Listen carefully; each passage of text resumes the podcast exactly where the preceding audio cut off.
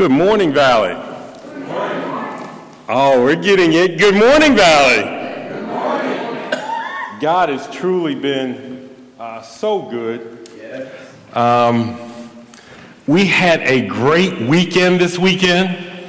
How many people knew we had a fall retreat here for college students? I'm going to tell you, Pastor Mike has a wisdom like no other. When we're planning our preaching schedule, see, he just started laughing. Barry, I think the 30th would be great for you. As a preacher, I'm saying, okay, I love to preach. Didn't know fall retreat was that weekend. But God was so gracious uh, we had over 40 students here. They actually slept here. My wisdom was I'm going home. Come on. I'm 245 pounds. That air mattress has nothing. It would have just hit the floor. But Pastor Mike, he stayed with them through the night. I don't know if he went home. Miss Vicki, did he come home? He stayed. And so we thank God for Pastor Mike and all that God's doing here. 40 young people. Um, and then they learned how to share their faith. Soularium cards. Rachel had a group of them, taught them how to share their faith. When they go back to campus, they're ready to share Christ with others. That's something to be excited about. That's something to give praise to God for because God is really working here at Valley. You guys need to be excited about all that God's calling us to. A lot of times we get complacent. We act like God's not moving, but God is moving. And He calls us to be a part. That's exciting to me. So I'm grateful uh, to be here at Valley today. I'm grateful for my assignment. And so, without any further ado, uh, we're in our series on stewarding. Uh, I get to talk about stewarding our minds. Uh, I'm going to read the passage, uh, part of the passage, and then we'll pray and we'll jump right in. Sounds good? Okay, I'm the type I need you to talk back to me. Are we okay? Amen. Amen. You give me a couple of those, we'll be out of here real quick. Now, if you make me take my jacket off, that means I got to work a little bit harder. So that means we may be here a little while longer. Amen? Amen. Oh, y'all got it. Oh, y'all got it. Uh, the word of the Lord starts in 1 Corinthians 1. I read 18 through 15 if you have your Bibles. I have the CSB version. It may read a little different than yours. Uh, it reads, beginning at verse 18 For the word of the cross is foolishness to those who are perishing, but it is the power of God to us who are being saved. For it is written, I will destroy the wisdom of the wise, and I will set aside the intelligence of the intelligent. Where is the wise who is wise? Where's the one who is wise? Where's the teacher of the law? Where is the debater of this age? Hasn't God made the wisdom, world's wisdom, foolishness? For since in God's wisdom the world did not know God through wisdom, God was pleased to save those who believe through the foolishness of what is preached. For the Jews ask for signs, and Greeks seek wisdom. But we preach Christ crucified, a stumbling block to the Jews and foolishness to the Gentiles. Yet those who are called, both Jews and Greeks, Christ is the power of God and the wisdom of God. Because God's foolishness is wiser than human wisdom and God's weakness is stronger than human strength. The word of the Lord is blessed. Let's pray. Father in heaven, we come right now asking God that you would open up our hearts and our minds to your truth. Uh, let it fall on good soil so that it would bring a harvest of righteousness. I pray that we would understand your wisdom is greater than any man's wisdom. Help us to walk worthy of the calling that you have for each one of us. Now let the words of my mouth and the meditation of my heart be acceptable in your sight, O Lord, my strength and my Redeemer.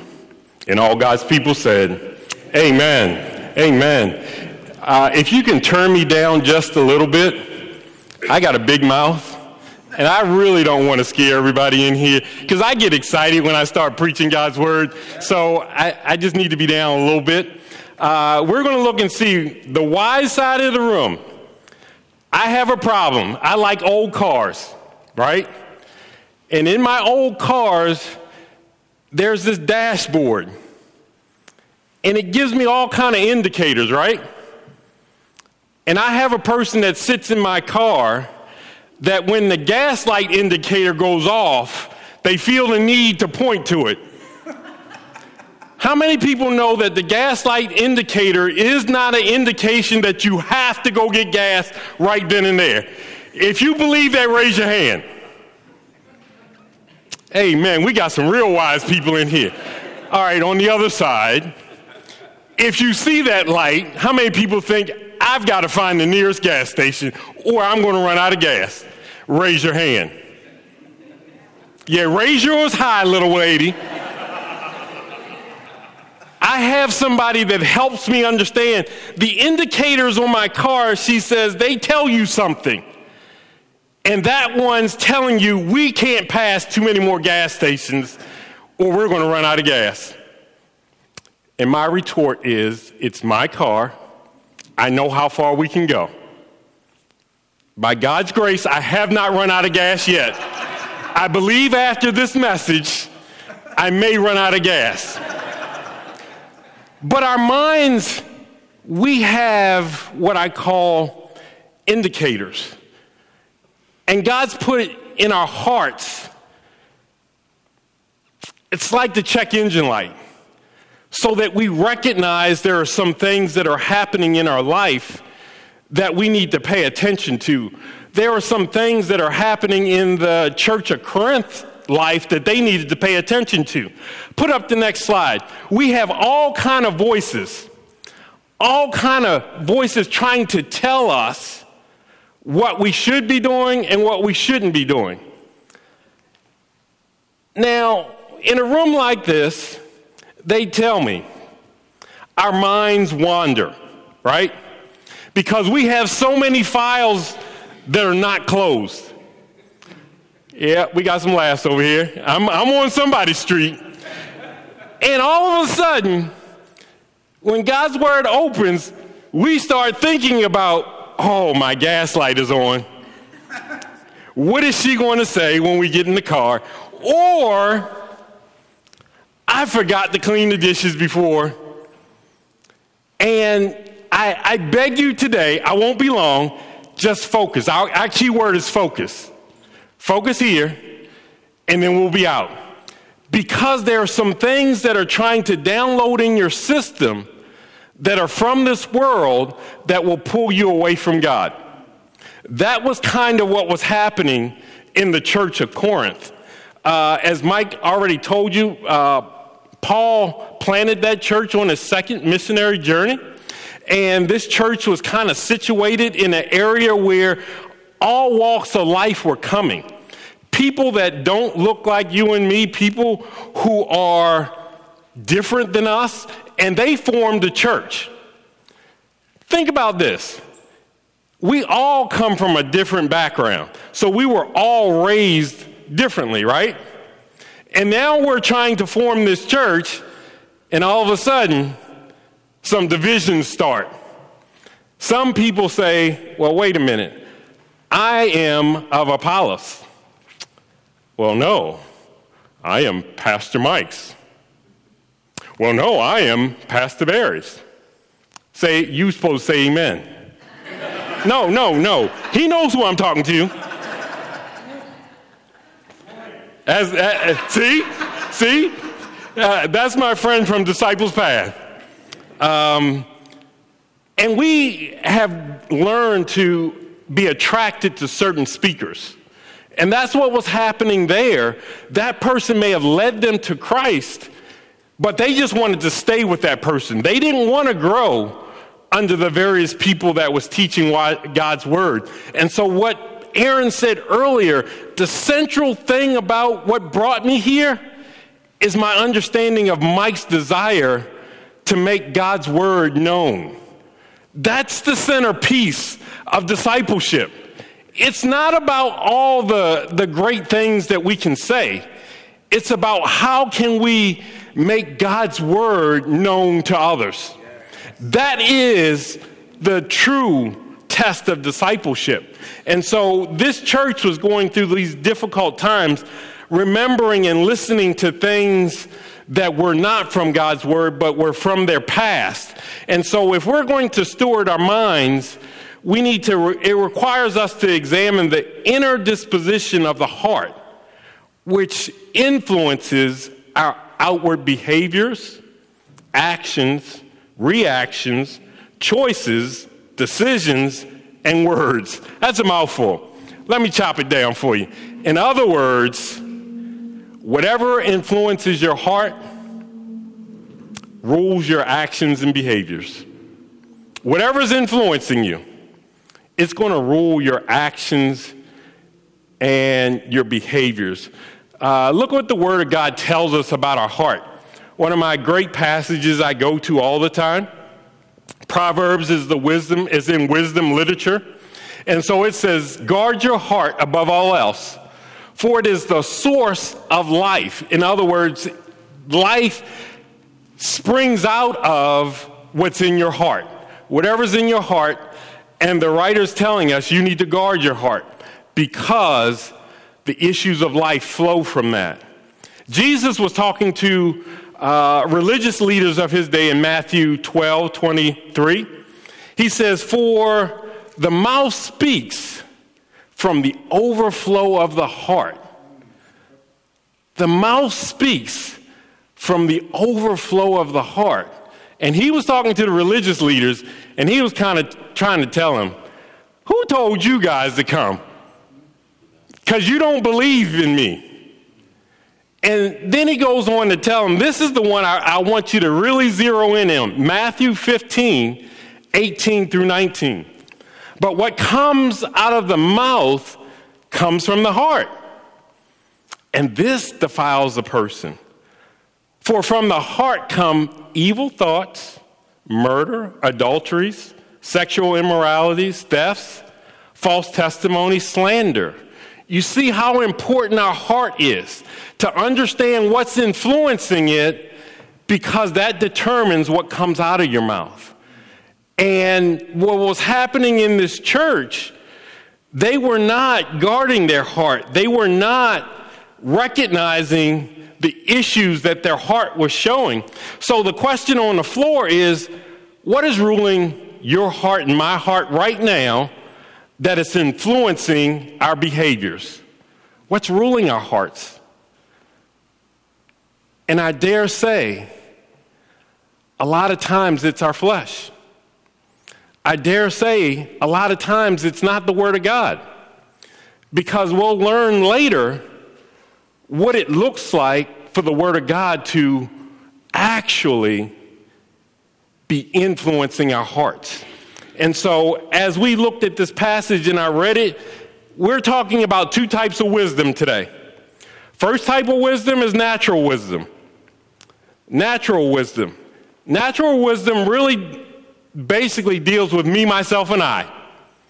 That's what natural wis- wisdom is. Everybody's born with it. Uh, we all have it from birth. That's why you don't have to teach a baby how to sin, right? You tell a baby they can't have a cookie. You turn your back. What is that baby going to do? He's going to go in the cookie jar. Why? Because that's what their heart says I want. And that's why we need new hearts. That's why we need uh, God to do a work in our life. Look at what James says, the brother of Jesus. James always marvels me, right? Could you imagine being the brother of Jesus? Like Jesus did nothing wrong. It's like, any, anybody got siblings in here? Have you ever blamed your sibling for something they didn't do? Don't raise your hand. It's, don't, don't raise your hand. We've all done that. If you had a sibling, mom comes home, they did it. It wasn't me. James couldn't do that. James couldn't. I could imagine James saying, Yeah, Jesus did it. And mom's like, Really? That's all you got? Jesus did it? I, and yeah. And so let's look at the wisdom that James says, which natural wisdom looks like. Look at what he says. I'm, I'm going to start in verse 13. It says, Who among you is wise and understanding? By his conduct, he should show that his words are done in gentleness that comes from wisdom. But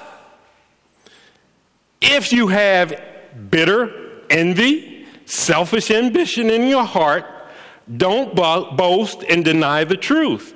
Such wisdom does not come from above, but is earthly, unspiritual, demonic. For where there is envy and selfish ambition, there is disorder in every evil practice. Did you get a whiff of that? He says, first of all, it's earthly, unspiritual, and he even says demonic. Wow. And then I started, I started on a rabbit trail. We study First John. First John 5 tells us the whole world is under the sway or the influence of the evil one. You recognize that? The evil one has an order that he's trying to get everybody to buy into. And can you guess what that order is about? Me, myself, and I. Life's about me. Life's about my happiness. Life's about what I got. That's why John, tells us do not love the world or the things in the world. Why? Why, John? Because this world is passing away. He was giving them an understanding that the wisdom that you believe you have, it came from this world. And the reason why you're having fights is because you putting yourself at the center. And that's what natural wisdom is all about just me, myself, and I. But God's wisdom, on the other hand, James tells us, but the wisdom from above is pure. Let's stop with pure. That just means it's undefiled. That means it's not mixed with any motive outside of the will of God. That means God is not swayed by, okay. Sometimes we pray and we ask God, like, God, if you do this, I will read my Bible every day for the next 30 days. But God, I really need you to do just this. That used to be my prayer life. That used to be how I thought I was supposed to pray. Instead of saying, not my will, hmm, Aaron, I'm gonna talk to you. They don't, they don't understand that. Aaron, me and you together. I have a will. Barry wants to do what Barry wants to do. I've learned the spiritual thing to say, God, you are sovereign. There is no one greater than you. Therefore, I need you to do what I need you to do for me. I get it. Henry. Henry, help me, Henry. Henry, Henry, Henry deals with people who have all kinds of issues of uh, the inward. Henry, I'm selfish. And the only antidote for selfishness is the cross. Do, do you believe that, Henry? Sure. Okay. Henry, Henry, you, you're, a good, you're a good front row student. The only way that I can get this selfishness out of me, I got to go to the cross. And what happens is people without the Spirit can't understand the cross. You're going to help me preach this thing today. It becomes foolishness to them because they can't understand it because it's a spiritual book. And we get upset when we share our faith with people who won't respond, and we're like, why aren't you responding? Well, let's go back to the church in Corinth. And let's understand the problems that they were having. It says, For it has been reported to me about you, my brothers and sisters, by members of Chloe's family, people, oh, that there is rivalry among you. This is a church of believers. And so there was division happening. You know, that was a good church member because that church member told Paul, Paul, you're not here, but there's some things happening that you need to know about. Pastor Mike,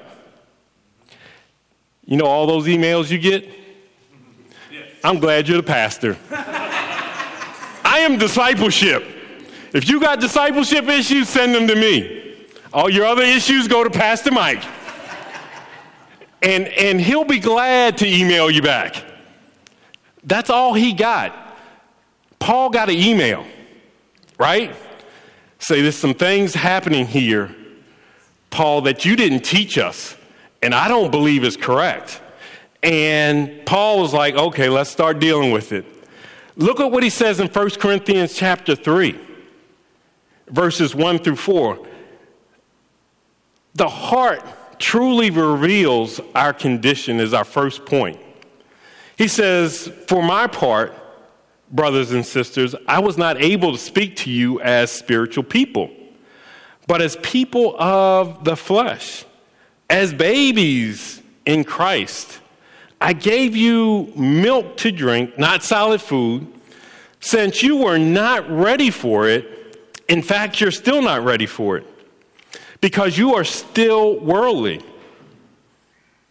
For since there is envy and strife among you, are you not worldly and behaving like mere humans?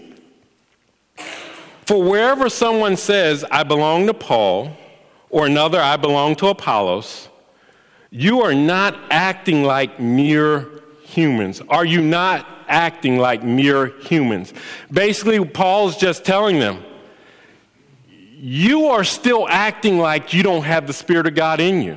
You're acting like the world when you bring those types of arguments. Those, the arguments they were having were not deep theological arguments. The arguments were who's actually preaching? I don't like that preacher. I want my preacher. It was more about what they wanted and less about what the Word of God was saying. What happens is we get into our comfort zone. I don't like to change. How many people here change is easy? Come on, somebody. Some, Mike. There you go, Mike. It's always one in the crowd, I know. The rest of you, Henry. For the rest of us who struggle with change, there's a battle goes on, right? You know you need to change.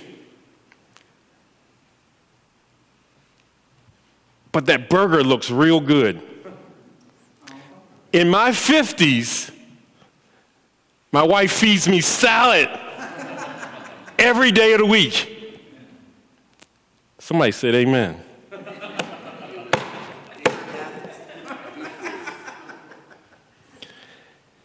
And I'm so glad I work in college ministry because college ministry is in the evening.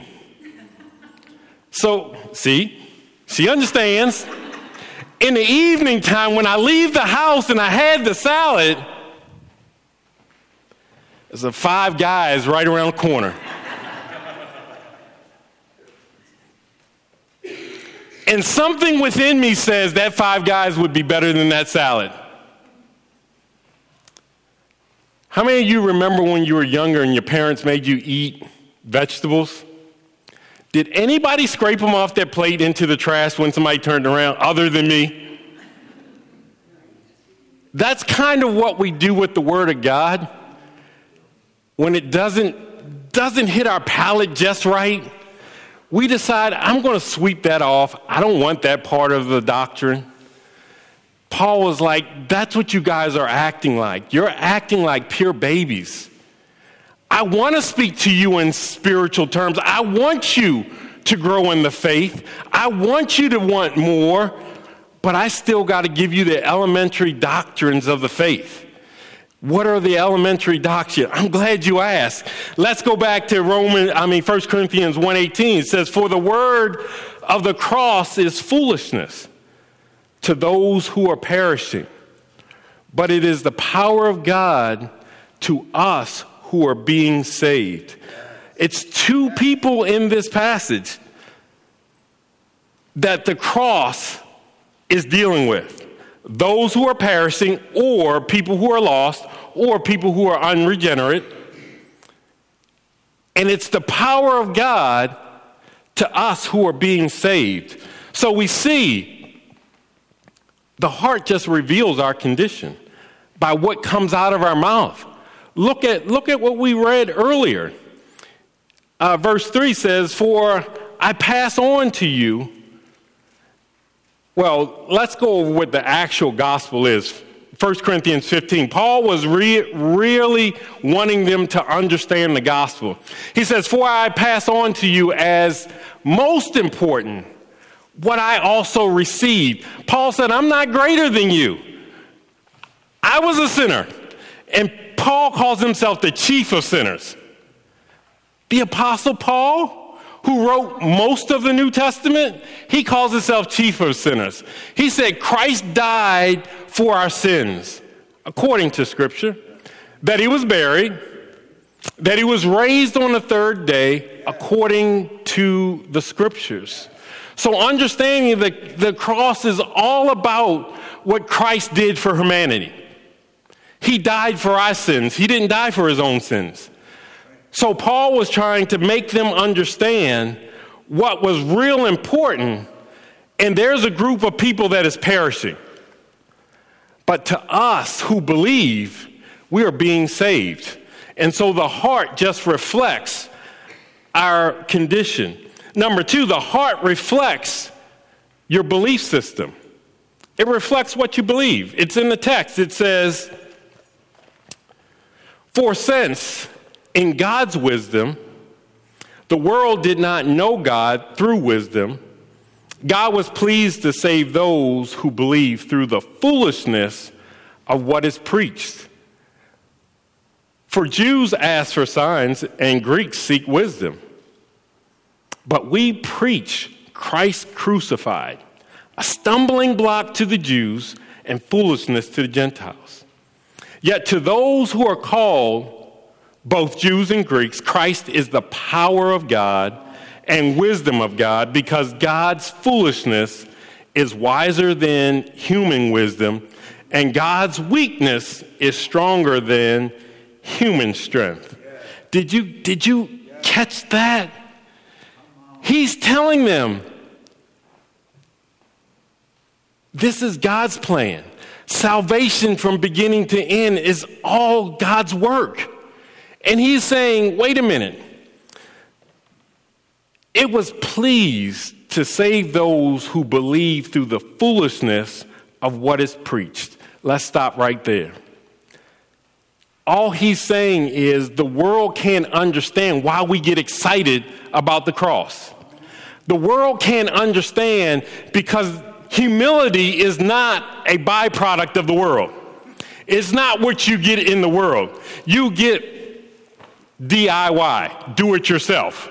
The cross is not a DIY, it's humbly come to Him with your sins and let Him wash you. The reason why we get so offended when somebody says that cross thing is foolishness. I was able to give my testimony yesterday at the uh, Fall Fest, and one guy said, isn't it true that Christ came just for people? I said, Ooh, that's a good question. I said, Yeah, he came for people like you and me, sinners. That's all you need to do is qualify. You don't have to do anything else but breathe because we were born in iniquity. We inherit sin, right? And the only remedy for sin is the cross. The reason why we don't get excited because we forgot what it looks like to walk in sin. I'm sorry. I, I'm sorry. I'm not all the way glorified yet. I still got to go through sanctification. That means the process of becoming more like Christ. And that process is painful at times. It's painful because somebody shows you your blind spots, right? How many people like to have constructive criticism? And if you're married, you know what I'm talking about. She gonna help me preach the sermon. Okay, it's feedback. I remember being in college. I'm in seminary. I got to write this paper. Henry, you'll like this. I wrote that paper. I read all the research. I synthesized all the material. I said, This is the A. Mike? I said, This is the A. I went in there boldly. I said, Professor, you want to use this as the standard. Don't worry about anybody else. Use my paper. Jim, I'm going to come down for this, Jim. I may need you to pat me on the back. No, not with, no. Jim's going back before Christ. He picked up a weapon. That paper had more red than blood that I ever saw. And he said, Mr. Brown, you forgot to ask, answer the question that I asked you. He said, if you'd like, in those margins, I gave you hints of what you could do differently. And if you get it back to me within a week, I'll act like you never turned in this paper. Uh oh, now you walking down my street. That's called grace. I went home and I, and I cried on my wife's shoulders. I'm like, hey, what happened? From then on, I learned that I need an editor. I need somebody to proofread what I wrote to make sure the assignment is what it's supposed to be. God's given us the greatest editor.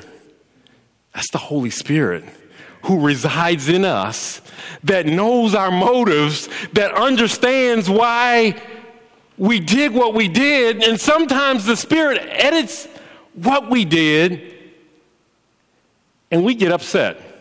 Oh, I get upset. I ain't gonna say you get upset. I get upset. My wife says, that's just a rough draft. I say, no, this is the finished product. She's like, no, no. And she has a way of t- cocking her head to the side and just, when she starts shaking, Vicky laughs because Vicky's a professor. And she just starts laughing, is a draft. I said, No, I think I answered all there. No, Barry, it's a draft. Reread it. How many people like to reread your work? Pastor, Pastor Mike said no. Talk to my wife. Tell her it's okay to do one draft. But the reality is that draft reflected what was in my heart, the pride that says it was perfect. And what happens is people that live in the world have that pride. They have no other way. They can't do anything different. So they continue to say, Jews are like, I'm looking for a Messiah that looks the way I want him to look. They're going to get me out of this Roman oppression. He's going to come through smashing and, and he's going to wipe out the Roman Empire. No, So that's why the gospel was a stumbling block to them. We all have a picture of God that's not true. We create a God in our minds that God hasn't revealed in His Word. That's why we need to go back to the Word so that we understand who God is. Salvation, justification is just the beginning of a journey of becoming more like Christ. Do you know that's your end goal? To become more like Christ? In your thinking, in your attitude, in how you respond to others? And some days I just fail. Just like that paper. But thanks be to God for His grace that gives me the opportunity to do over. That's why we have to deconstruct that belief system that was already the original operating system. We've got to get into God's word so that we get excited about the cross. We get excited about talking about what Christ has done. We get excited about being new and being found in Him. Not only does the heart reflect your belief system, the heart is regenerated by the Spirit. Look at what it says. When I came to you, brothers and sisters, announcing the mystery of God to you, I did not come with brilliance and speech, of speech or wisdom. I decided to know nothing among you except Jesus Christ and Him crucified. I came to you in weakness and fear and in much trembling.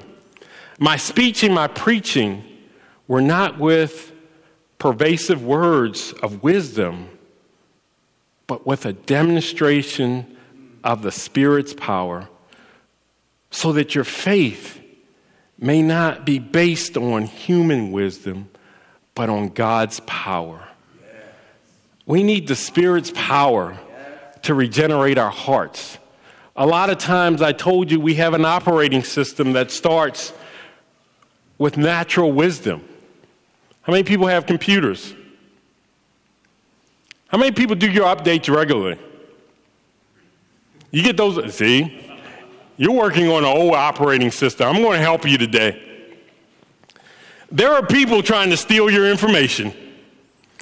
And every so often, you get these updates, and they come across your computer, right?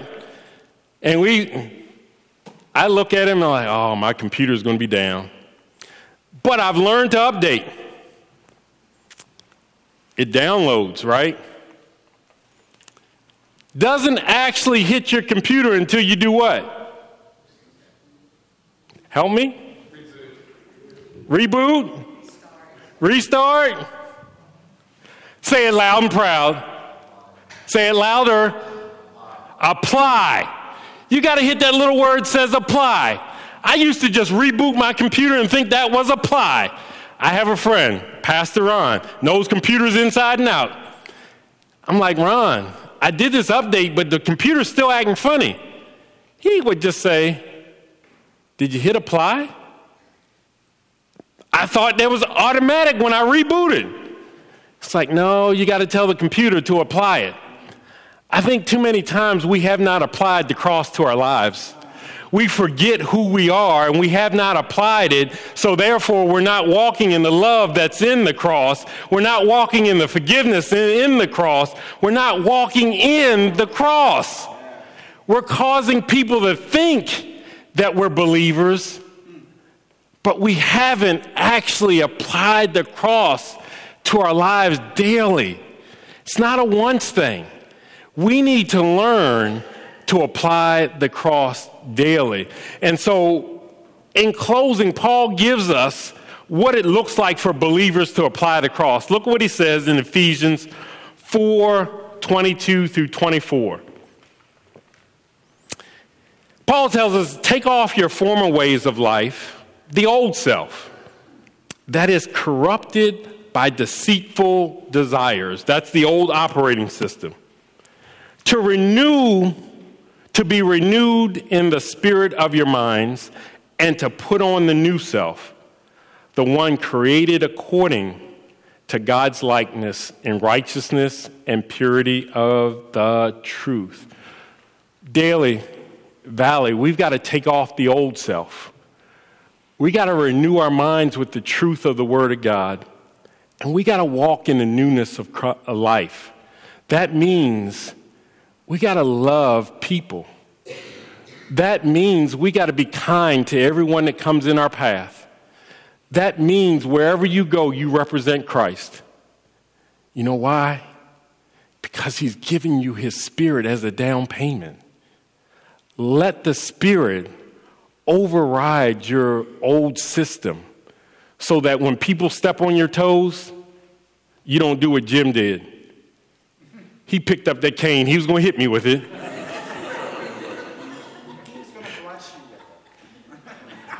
I'm from the streets. You're never blessed with a cane. That's a weapon. The challenge for you and the challenge for me let the cross be your guide daily. Remember what Christ did for you. Let that transform you from the inside out. It's just not for justification, it's for sanctification as well. Amen? Amen? Maybe you're here today and you never put your trust in Christ. You never hit that word apply. Today is a great day. Today is the day of salvation. Maybe you're here and you just need a reboot. You just need somebody to pray with you. Uh, Pastor Mike will be down, I'll be down front. Whatever God's calling you to today, respond. Don't just hear a message, respond. Walk in it. Let's stand while Aaron and the praise team comes uh, to lead us in song.